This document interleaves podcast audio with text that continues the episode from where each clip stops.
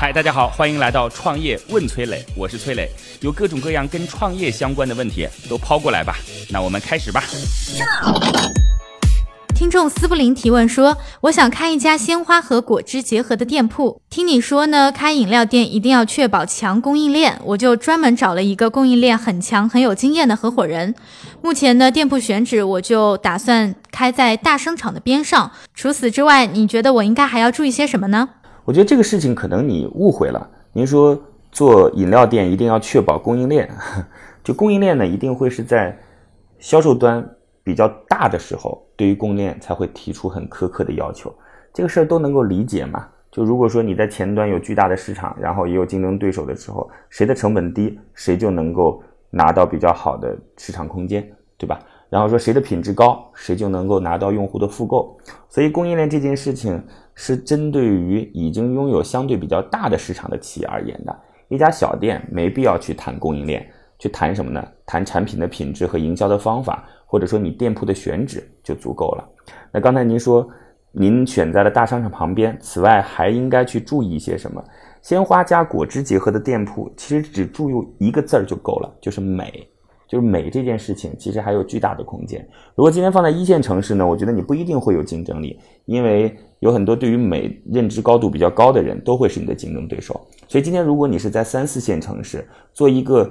以美来作为自己重要主题的鲜花或者果汁店铺，对于供应链的要求根本不高。您特别提到了，就是您是有鲜花的，鲜花这件事情对于店铺的位置并没有那么关键，就用户可以选择 O2O 的方式啊，加了你的个人微信号，或者说加了你的公众号，然后可以在线上来进行采购。这事儿对于店铺的选址并没有那么重要。当然，第一步说挑选一个好的地方，在前期的时候获得关注度和获取流量。嗯，是很重要的一步，就看你的成本能不能够支撑得住了。所以别想那么多关于供应链的事儿，如何把自己做成美的一个产品，然后怎么样让用户能够通过这个线下的体验之后，愿意在线上再来向你进行服务的订购，这很重要。希望你能够成功。乐客独角兽会员姚海江提问说啊。我有一个项目，思考了很久，各方面都特别清晰了，但现在有一个问题，就是我欠债了二十几万。像现在这种情况，我应不应该去创业呢？这种情况下，投资人是否会给我投资呢？我是应该把目前的情况解决掉，还是继续找投资人？我觉得您说的这件事儿呢，首先我们来想想看，您说思考了非常久，特想去做，各方面都已经想得很清晰了，这个事儿根本不足以支撑创业。就创业有三个关键的因素，第一是思考，思考是方向；第二呢是资源，资源是怎么能够让这个方向最终达成目标，你比别人的时间更短，对吧？这个当中可能包含说就有技术啊，或者说有市场啊，等等等等啊。那第三呢是执行，执行就是人嘛，怎么找到一群懂得你的思想，在你的方向带领下，然后去把这些资源变成靠近目标的那个支撑。然后这群人就是执行，那你说光有一个思考，光有一个方向，这事儿还早得很呐。而且您这个方向到底对不对，也有待商榷。另外呢，您说欠了二十多万，该不该去创业？这种情况，投资人会不会投资？这跟投资人会不会投资没有直接关系。就当然，投资人在去做尽职调查的时候，也会去说，哎，这个创始人本身有没有债务啊？等等等等。那你说你欠银行的钱是不是欠？也是欠 吧？这肯定不在投资人的考虑范围当中啊！但我相信你那二十几万肯定不是欠这个银行说买房子的钱，你这应该是属于这个民间借贷，是吧？那我个人觉得，如果您要选择创业，首先是想我能投入多少，而不是投资人给我多少，天上一定没有掉下来的馅饼。如果说您的想法可以通过非常低的成本，然后来进行一些尝试，跑出一些数据的话，我想不妨可以试试看。这可能是您获得机会的一种方法。如果说您的这个创业项目必须需要大资金，然后才能够向前推进的话，那你就评价一下你的信用到底支撑不支撑得了别人的支持。谢谢。各位呢，如果有什么样的创业问题，可以加我的个人微信号八六六二幺幺八六六二幺幺。我们有一个叫做乐客独角兽的社群，在这当中呢，我们来帮助各位来进行投资人的对接、资源的对接，然后每天还会有不同领域的课程啊，欢迎各位加入到乐客独角兽。我的个人微信号八六六二幺幺，已经有六千多位全国各地的伙伴在这当中了，你还能在自己当地找到自己的组织。乐客独角兽会员李志提问说啊，我想做女装视频直播卖货，以视频为内容做分发，每天呢固定时段直播两个小时，让代理发朋友圈卖货。我主要解决的问题呢，一是代理即走即用，我就不用做内容啊，也不用做美化宣传，这样意向的客户关于面料、款式、尺寸的问题都可以在视频中得到解答，最大程度呢减少了代理的时间成本。第二个想解决的问题啊，就是代理没有经济成本，也没有机会成本，闲暇的时间呢发发朋友圈就能变现。整体思路呢追求让分发更简单，然后我自己做复杂的事情。我这个方向的思路是否可行呢？我觉得这思路倒是一个挺好的思路。我简单把这个问题再重新描述一下，因为你说的太长了，估计很多人都没听懂。就说呢，现在我可以通过类似于像淘宝直播这样的方式，在里边来卖货。然后淘宝直播看到的，一般来讲都会是淘内的用户了。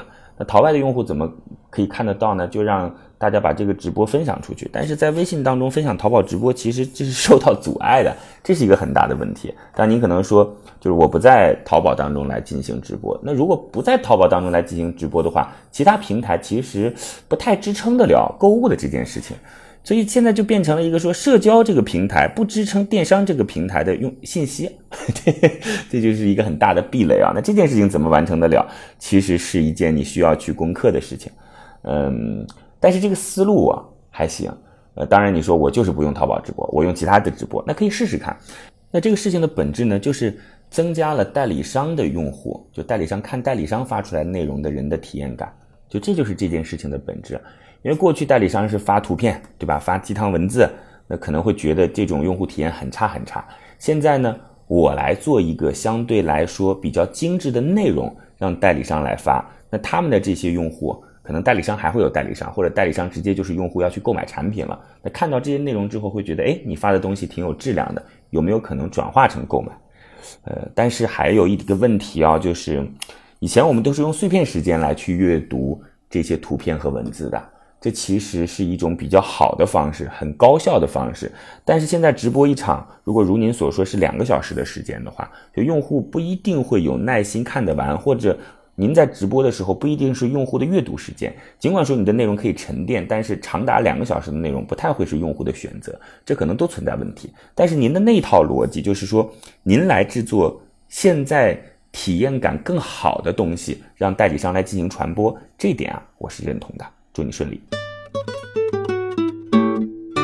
乐客独角兽会员王磊提问说：“我是做创客教育的，但我比较缺乏教师资源。现在呢，大学生都以兼职为主，导致招生不佳。我现在应该怎么办呢？”第六个问题，就您做的是创客教育，但是缺乏教师资源，就您做教育的缺老师，您做餐饮的缺厨师，那您说您这事儿还怎么做呢？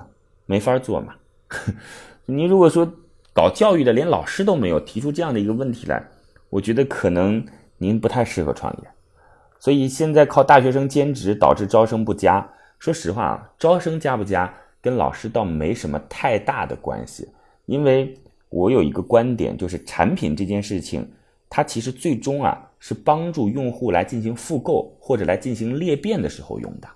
因为在开始前端的时候，你大可以把这些没什么能力的人渲染成为创业的高手，可以给你很多很多支撑，对吧？那用户一来之后觉得上当受骗了，那好吧，那你的口碑就会变差，下一次招生的时候就会很困难。